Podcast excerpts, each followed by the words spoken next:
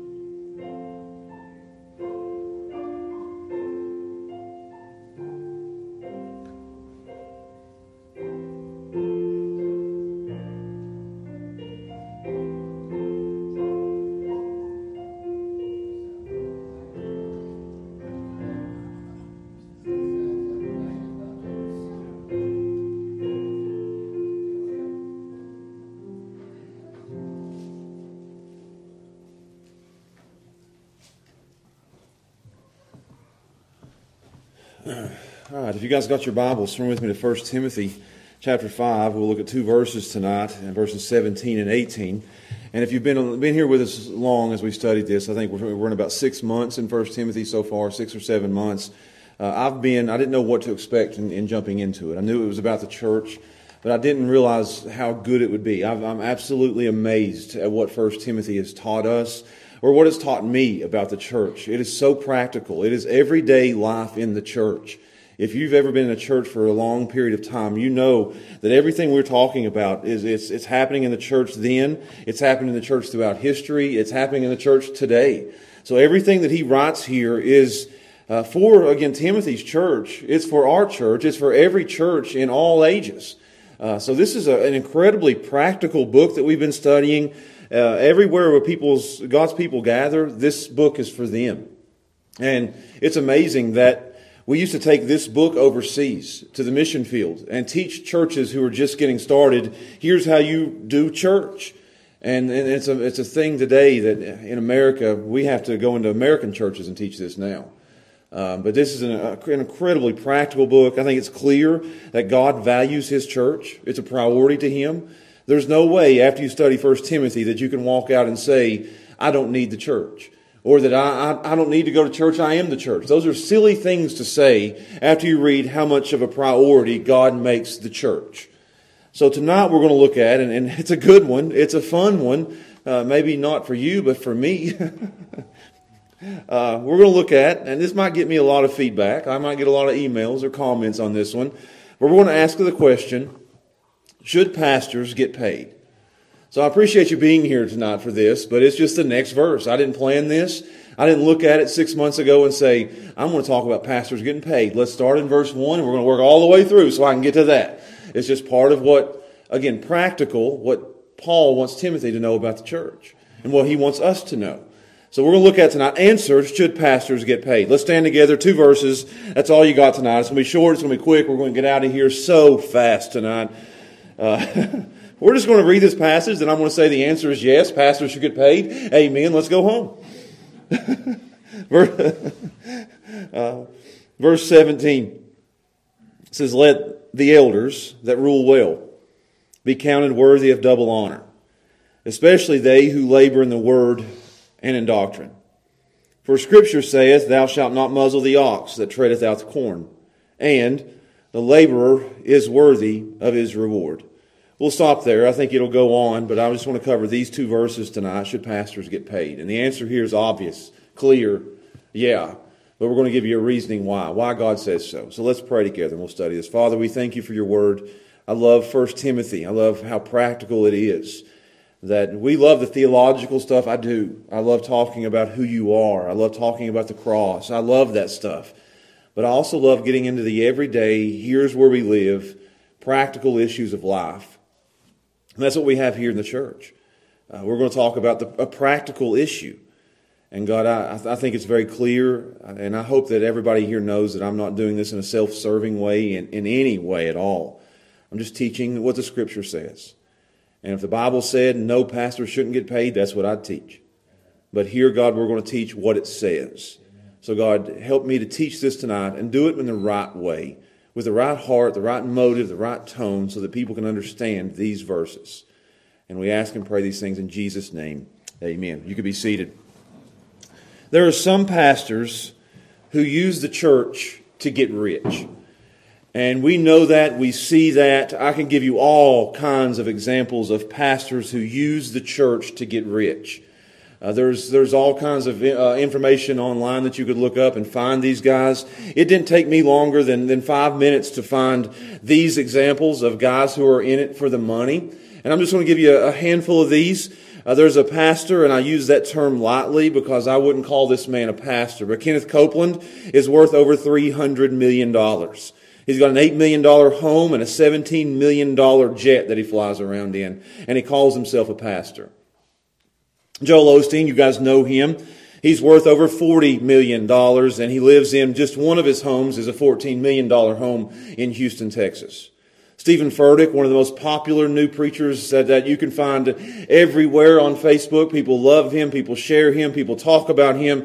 And I tell people all the time, it's not hard to find that this guy is not worth following.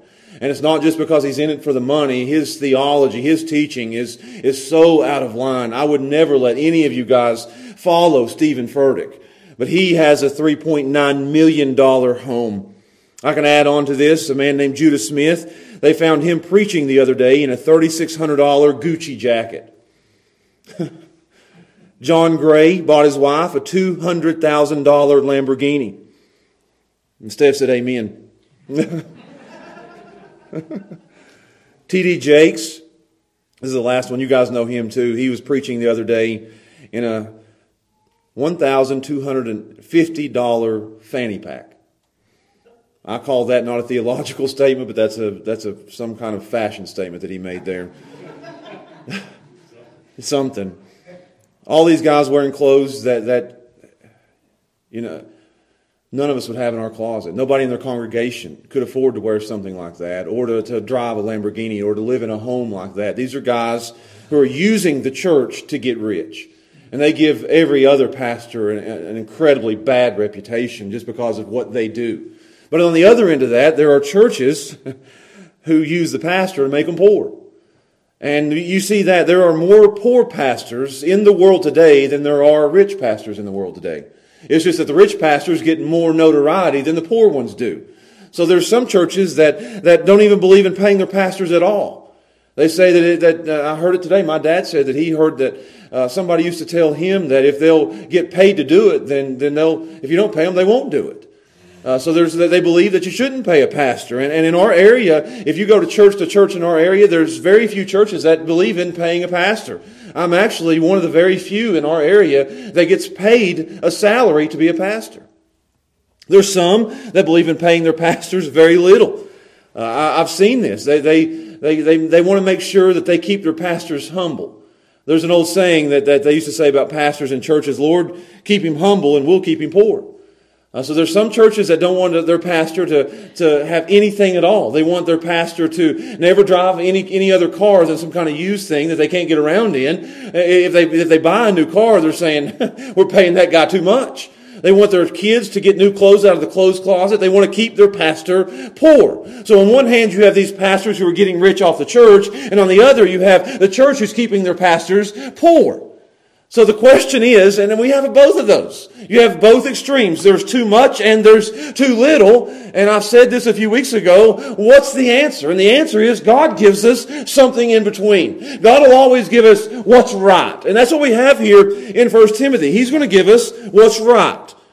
1 Timothy, again, is so practical that it's going to tell us, should we pay the pastor? We've changed directions here.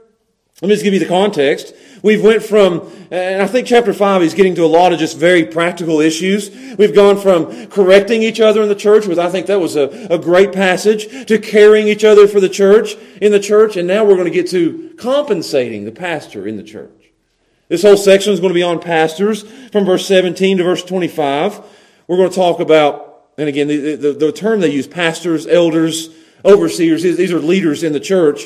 We're going to talk first about paying the pastor. Next week, we'll get to protecting the pastor. That's verses 19 through 21. Verse 22, we'll talk about picking the pastor. How do you pick a pastor? But today, and you can make a series out of this, but I want to just look at tonight one of these sections. Should we pay the pastor? That's verses 17 and 18. Should you pay your elder? Should you pay your overseer in the church? And, and I think the answer is yes. So let's let's look at this. i have broken it down into, into, two points. I said I could make it a really short sermon tonight because it's two verses. It's uh, it's two points. It's really one answer. Very very short, very quick, very easy. I want to show you point number one in verse seventeen, the support for the pastor. So it says in verse 17, we're talking about the, the support, and I, I just want to look at one word right now. It says, Let the elders that rule well be counted worthy of double honor.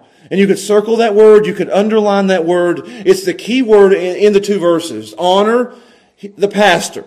It's the same word we had in, in, in, verse 3, honor the widows. It's a, it's a word that you find again in 6 1, where it talks about honoring your master.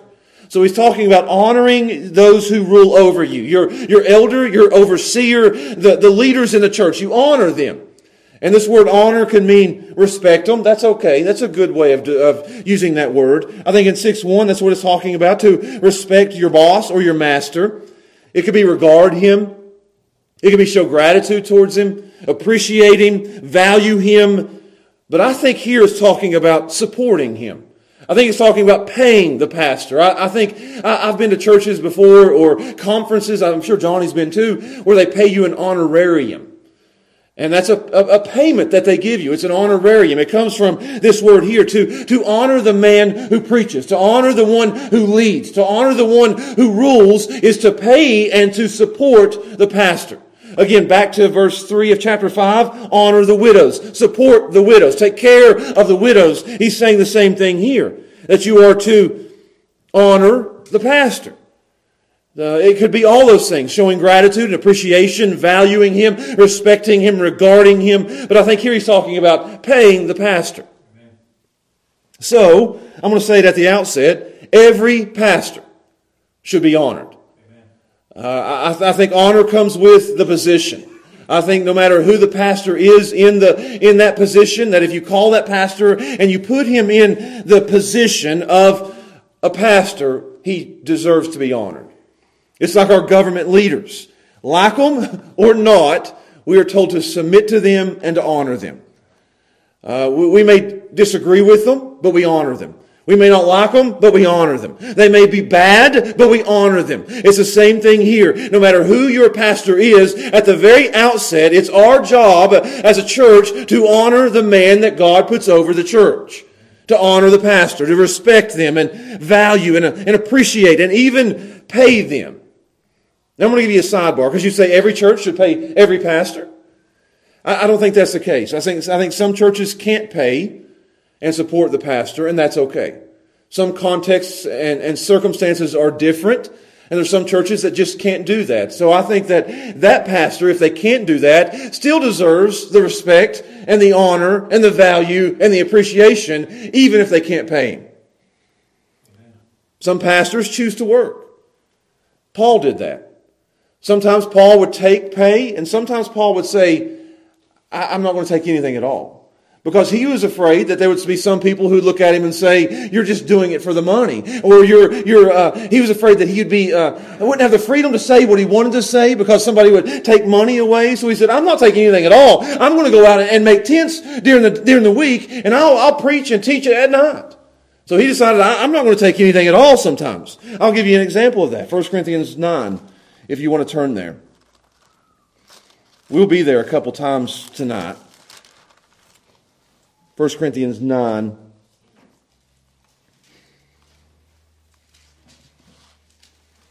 Paul says in verse 1 Am I not an apostle? Am I not free? Have I not seen Jesus Christ our Lord? Are ye are not ye my work in the Lord? If I be not an apostle unto others, yet doubtless I am to you, for the seal of mine apostleship are ye in the Lord. Mine answer to them that do examine me is this Have we not power to eat and to drink? Have we not power to lead about a sister, a wife, as well as the other apostles and the brethren of the Lord and Cephas? Or I only and Barnabas have not we power to give up working? That's what he says, to forbear working. Who goes to war? Anytime at, at, at his own charges. You don't send a soldier to war and make him pay for himself. He says, Who planteth the vineyard and, and, doesn't eat the fruit thereof? Who feeds the flock and doesn't, doesn't get the, the milk of the flock? Say these things as a man, or say it under the law, the same also. For it is written in the law of Moses, Thou shalt not muzzle the mouth of the ox that treadeth out the corn. Doth God take care of his oxen? So he's saying there, I've, I've refused to take the pay, but I think that it's okay if they do. So Paul here, he said, okay, I'm not going to take pay. Want, he wanted the freedom, and that's fine.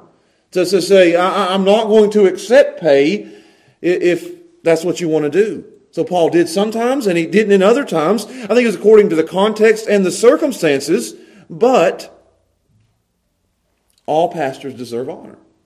That's where we're at back in 1 Timothy. This is the pastor who just does the job. He deserves to be honored. That's the first step. It, it, the pastor who just does the job, he's in the position, he deserves to be honored. And then Paul takes it a step further. Not just honor, but I'm going to call this one double honor. I call it double honor because Paul called it double honor. But it says in verse 17, let the elders that rule well be counted a worthy of double honor. So he goes from just honor.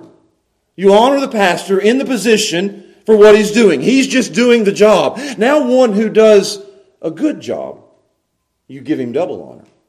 You with me? You honor the first one. He's doing the job. He may not go above and beyond, but he's, he's taking care of business. He's doing his job. And then you go to the next one and he says, this one is worthy of, of double honor. He's, he's, taking, he's taking it two portions. Even more than honor. It's twofold. It's another step in, in, in honor. Who, who gets the double honor? You, you with me on this? Let the elders that rule well be counted worthy of double honor to the ones that rule well. The ones that have a greater commitment to the job. The ones that give greater effort, that are more faithful, that lead with excellence, that manages well, that takes and goes the extra mile. Some do the work, and I think that's the first honor.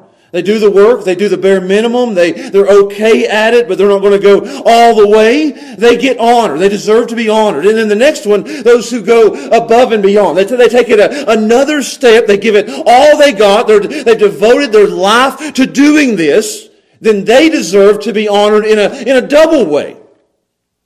They get two portions. They're like, Isaiah and, and Christian at the dinner table. Here's one portion. It's gone. Give me another one. That's what it's saying here. They get the, the, the, the double portion. They get even more. They're devoted to it. They've laid down their life for this. They've gone above and beyond. They've ruled well. I think someone who rules well and goes above and beyond and gives everything that they have to do this job will have a hard time doing any other job on the side. The first one may. You, you with me on that? The first honor may be a bivocational pastor who, who does what he needs to do, but he also has other things that he's working on. He's, he's working on the side and he's making money in a career somewhere else. He's doing the job. Honor him, respect him, value him, appreciate him. But then we turn to double honor. The guy who really pours himself into it. He deserves double honor. He lives for the sheep. He doesn't rule by his own authority, he rules by what the Word of God says. He deserves double honor if he goes the extra mile. Double honor, again, isn't extravagant and rich. Understand that. Because some pastors, these guys who are wearing the fanny pack that's $1,200, would look at the. if I ever wear a $1,200 fanny pack, you guys need a church discipline me. You'll do it, right? First, first vote would take and use this verse and say, I'm doing a job well, I get double honor, and that means a $1,200 fanny pack. That means a $3,600 Gucci jacket, or whatever you want to say, a $17 million jet. But that's not what this is talking about. It's not talking about extravagance, it's talking about generosity. That you would double honor your pastor by taking care of him. So if he doesn't give everything he has, then don't give him double honor. This takes some discernment. It takes some evaluation. You need to look at your pastor and say, is he giving and going the extra mile? Is he living for this? Does he, does he love the sheep? Does he, does he do what he's supposed to do? And if he does, and he's pouring his life into it, then he doesn't just deserve honor, he deserves double honor. You say, how do you know if a pastor rules well? I don't think it's determined by success. If you feel the church, you're doing the job. No, these guys here that are, that are getting rich off the church, they can feel it a church. That doesn't mean they're doing it well. Doing it well is being good and faithful, is doing what he ought to be doing, is following what the Bible says for him to be doing. We just talked about that. How does, how does the pastor do it well? Verse 4, uh, verse 6 of chapter 4 says, If thou put the brethren in remembrance of these things, you'll be a good minister of Jesus Christ. And then we went two sermons talking about the qualifications of a good pastor. If he's doing these things right here, then he deserves double honor. If he's pursuing godliness, if he's working hard, if he's teaching with authority, if he's living faithfully and living godly, if he's doing what this says, then he's deserving of double honor. And I think that's the pastor who does it well. I'm going to give you three groups honor the pastors who just do it, double honor the pastors who do it well. Let's move to the next group triple honor. Ooh. yeah, the pastors who do it exceptionally well. They deserve even more. Watch this. It's, it's, in, the, it's in the verse. Let the elders that rule well be counted worthy of double honor. So you got honor, and then you got double honor. The ones who just do the job, honor. The ones who do it well and rule well, double honor. And then he says, but especially, chiefly, those who labor in the word and doctrine. Those who really go above and beyond. This is the triple honor. This is the triple portion. This is a teenager at the dinner table that's saying, I need even more than, than two servings. I need a third. This is going uh, even further. This is triple honor. Especially or chiefly those who, I love this next word, labor. It's a, it's a great word. Work. Effort.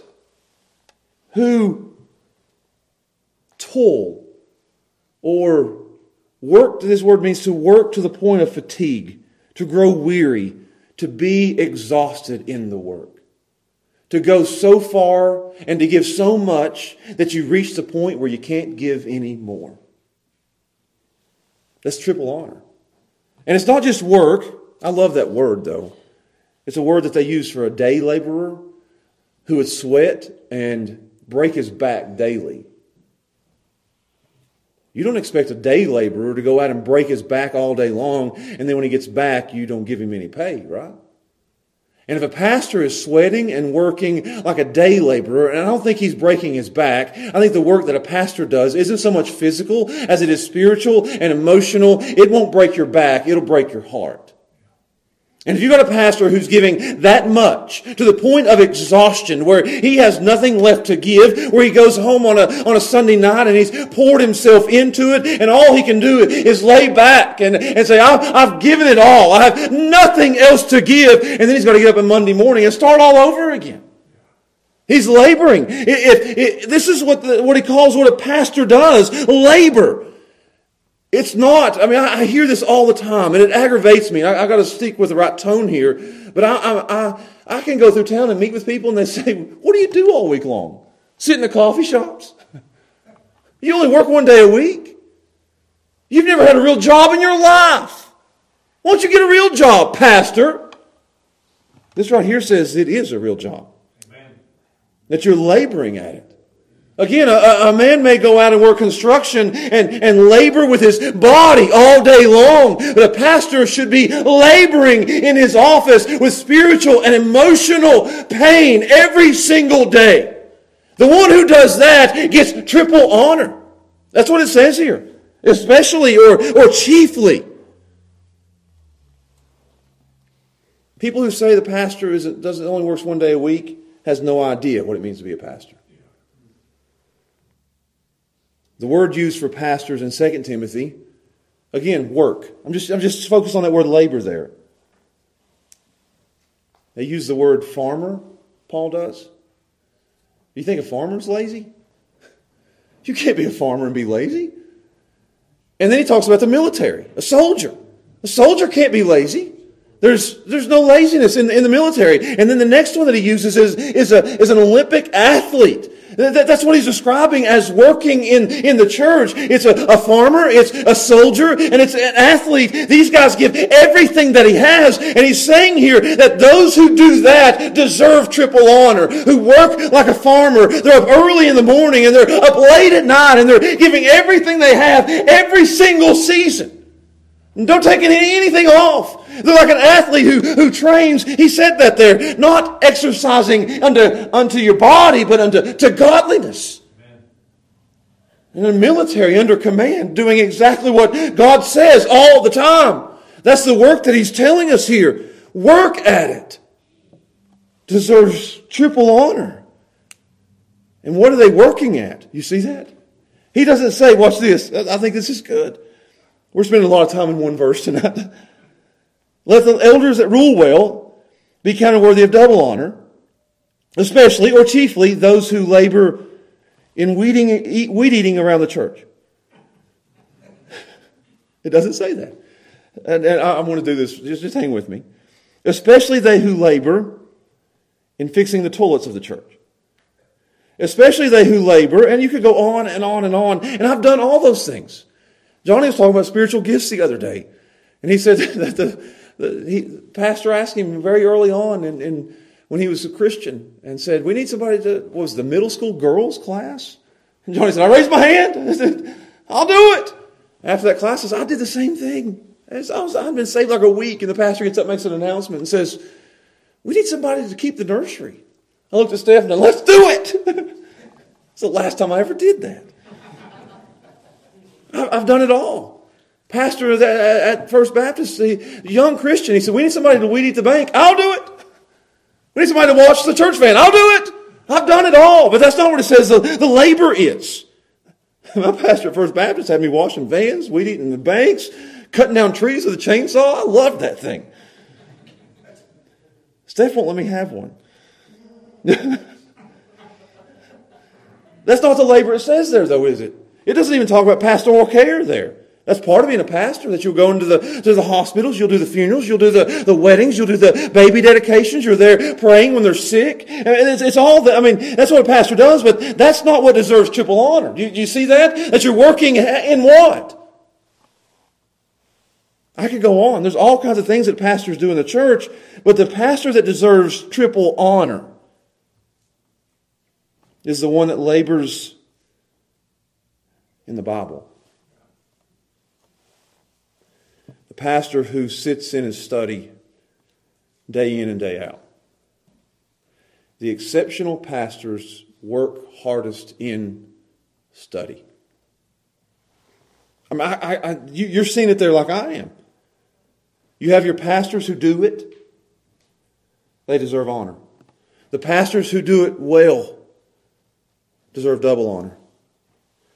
The pastors who work and labor and sweat and toil to the point of exhaustion in the Word of God are the ones who do it exceptionally well. Amen. And they deserve triple honor. And we can go back to what the word honor means. They deserve triple respect, reverence, appreciation, value. I don't think that it necessarily means they deserve triple pay. That we're walking out here tonight saying, whatever Josh makes, triple that thing. I don't think that's what it means. I just think that it, it means that if he's, you guys know this is how it works. The one who labors and works the hardest deserves the most honor. That's how it works in anything. So he says it's triple honor. The ones who work in word and doctrine. The word is, is, is, is the Bible, and doctrine is, is the content. I, we talked about that, how you, the, the, Bible and then the theology, how you put all those things together, your, your doctrine. So those who spend the most time working in the Word are the exceptional pastors. Amen. They prioritize, they value Word and doctrine. Let me show you a few things. Chapter 4, when he was talking about, and we studied this already, but I think it's good. Chapter 4 says, If thou put the, the brethren in remembrance of these things, thou shalt be a good minister. We talked about the qualities of a good pastor. And you can just go down through here. Verse, verse 6, it says, They're nourished, the pastor is, in the words of faith and good doctrine. There it is, word, words and doctrine again. That he studies in that. A good pastor does that. I, I could go to, to verse 10. For therefore we both labor. You see that? That's the same word. Labor and suffer reproach because we trust in the living God and the Savior of all men, especially those who believe. These things you command and you teach. Back to teaching again. Verse 11, uh, we, we just did that. Verse 13, same thing. Till I come, give attendance to reading, the word, and exhortation, and to doctrine. There, it is again.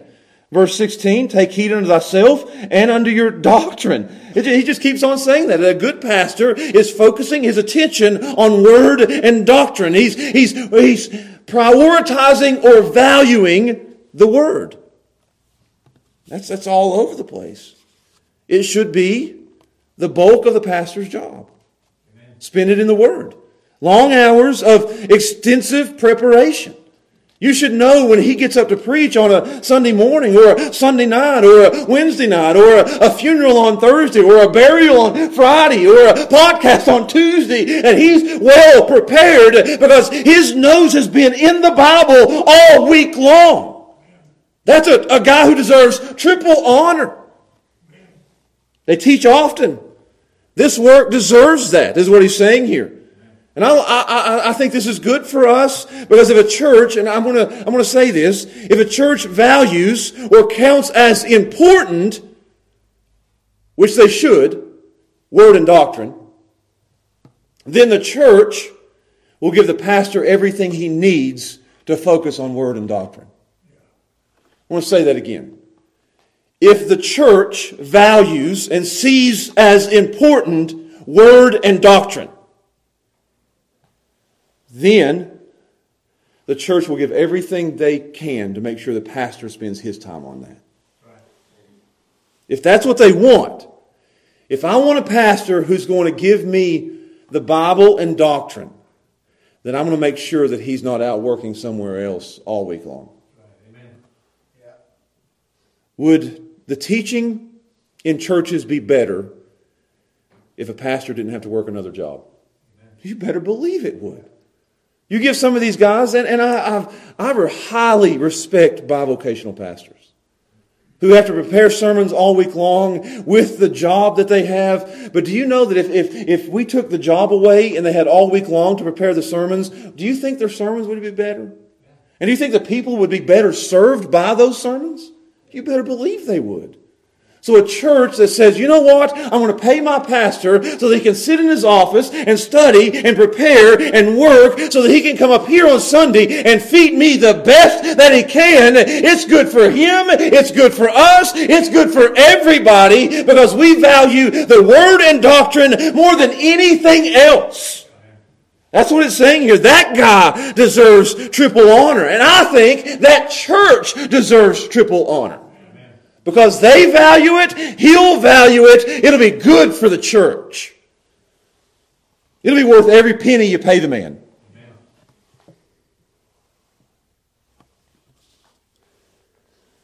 When a church refuses, and I'm going to be very careful here, it shows that they don't value the word and doctrine.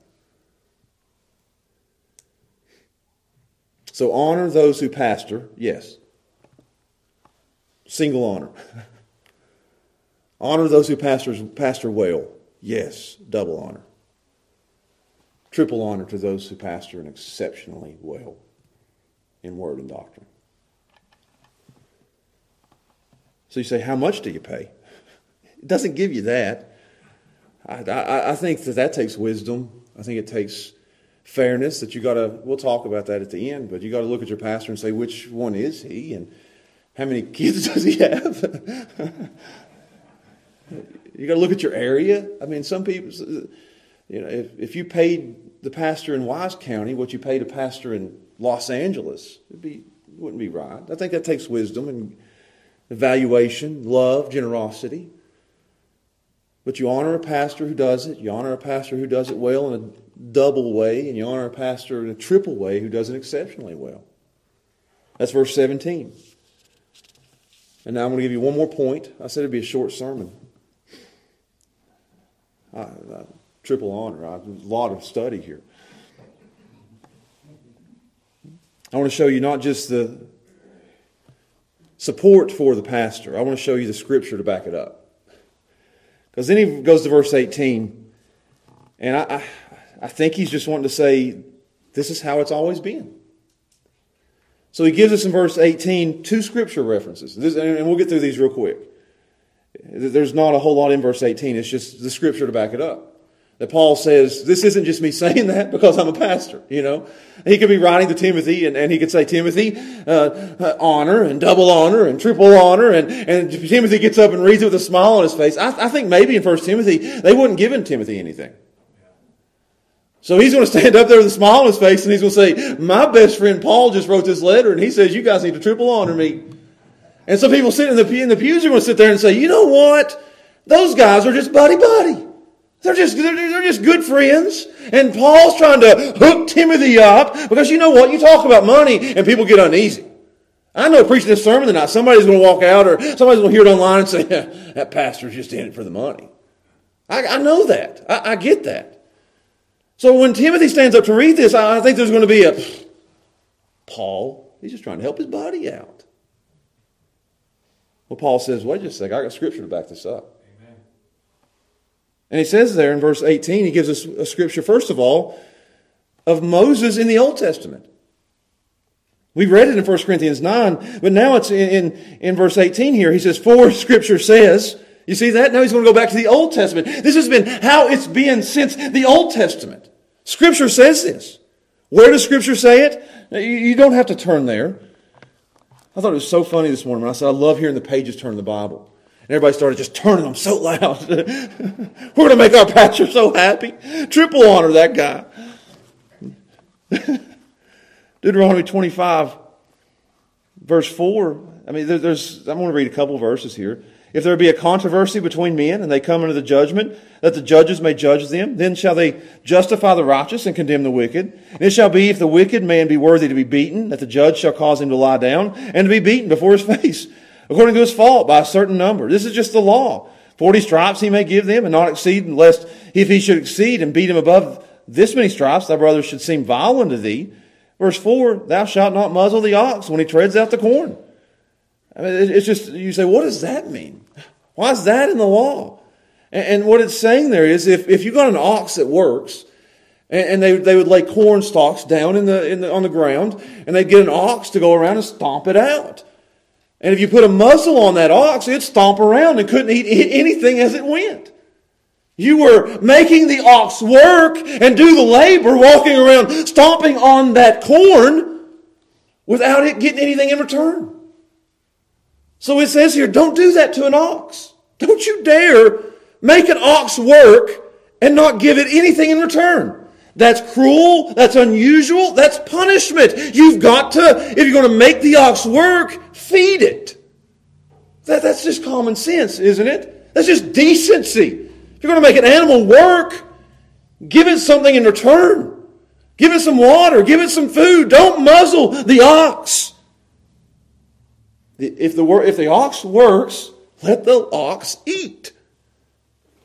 So that's, that's it'd be heartless to do to not pay to not give the the ox food, right? I mean, everybody in here would say that's awful. Peter would come around and say, "What are you doing? Not feeding the animal? It's suffering. You're heartless. You're cruel. Take the muzzle off the ox and let it eat just a little bit as it goes. Come on." You say, "What's that got to do with anything?"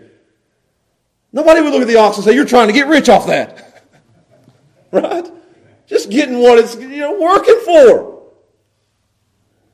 That ox is trying to, trying to wear a, a fanny pack worth twelve hundred dollars. No, so you, are going to feed an ox. You get that. So God says here, this is good. If an ox deserves to eat for its work, and God wants an ox taken care of, God wants animals treated fair, then argument lesser to greater. Don't you think if God cares about an ox, he cares about a pastor? So don't you dare muzzle your pastor. Don't you dare. It'd be cruel and unusual, he's saying here. It'd be heartless for the pastor to do what he does honor, double honor, triple honor, and you not pay him. That'd be cruel. That, that, that would be heartless. If you didn't care and didn't feed the man.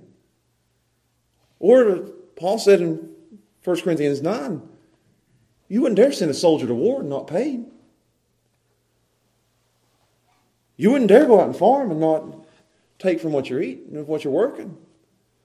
So just like God cares for an ox, He's going to care for the pastor. So don't, this, Moses says, don't starve the pastor. Don't starve the man. That's Old Testament. Next one. Verse 18. For Scripture says, don't muzzle the ox that treads out the corn. Stop there.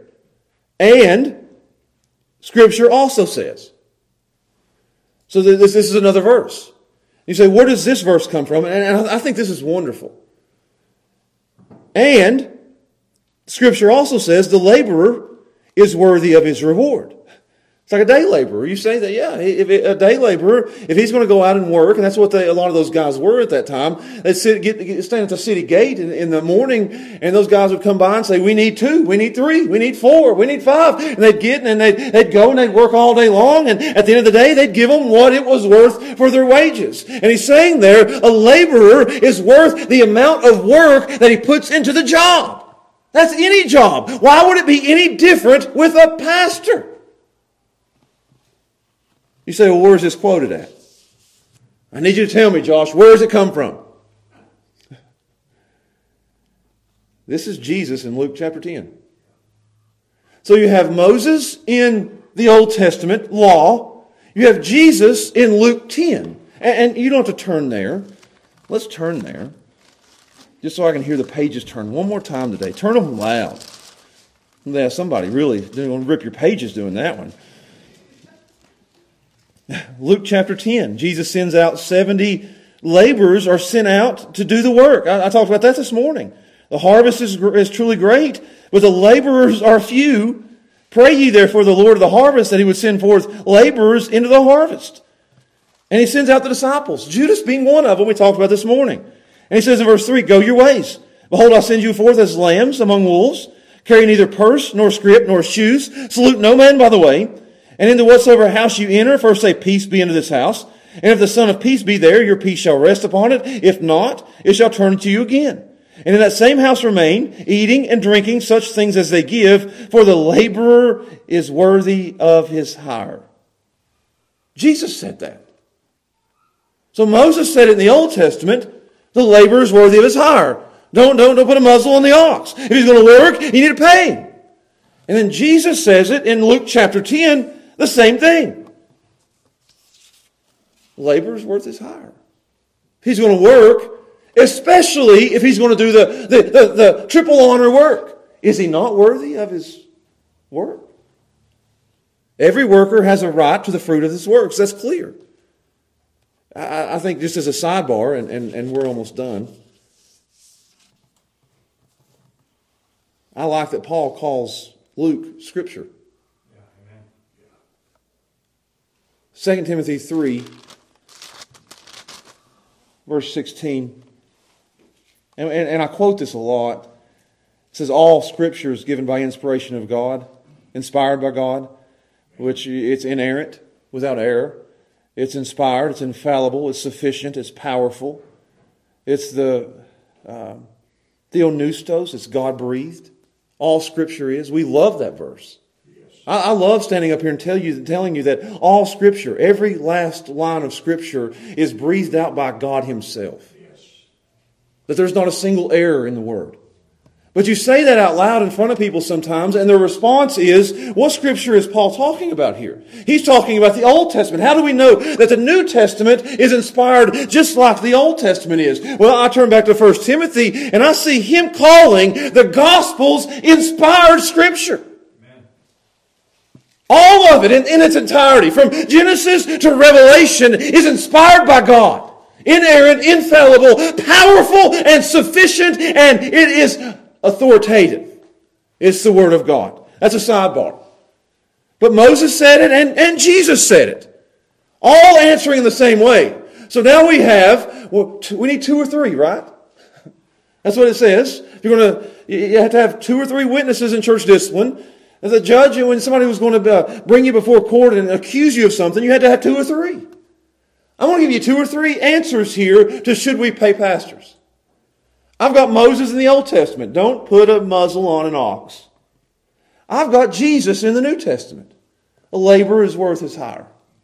And I've got Paul here in 1 Timothy who says, give them double honor, especially those who labor in the word and doctrine. I've got three different people. Moses, I'm pretty in pretty good company here. Moses, Jesus, and Paul. And they all answer the same way. Should pastors get paid? And the answer is yes. I said in the prayer, if all three had said no, I'd go find me another job. We, we go with Scripture. But all three say, yes, he should. So we go with that. It's what the sheep owe a good shepherd. So for me, if we're going to apply this in some way, and I'll close. I said I was going to let you guys out early. I was going to finish quick, but I missed my, tar- missed my target. For me, am I doing what deserves honor? That's the question. That's not for you, that's for me. And I've got to be examining myself every single day. Am I doing what deserves to be honored. I've actually told Steph this before. She can, she can tell you that I've said this. With tears in my eyes, am I doing enough?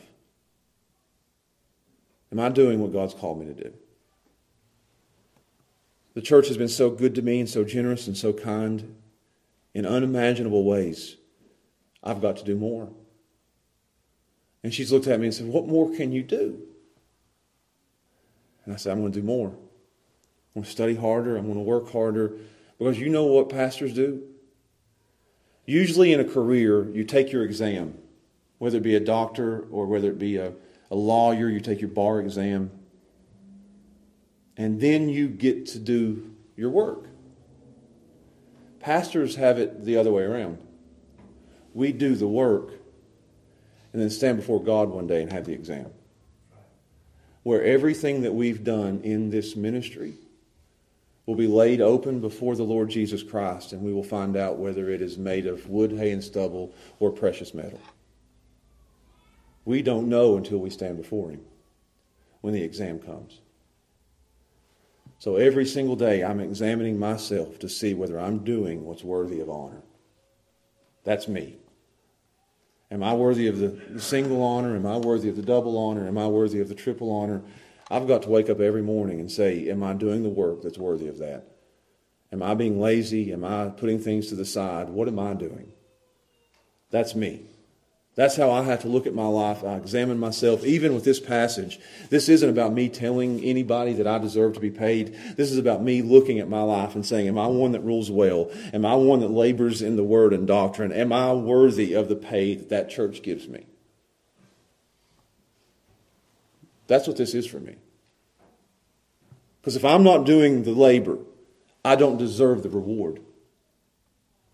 If I'm taking something from the church and I'm not giving anything back, then I'm no better than Joel Osteen or T.D. Jakes or any of those guys who's taking money from the church.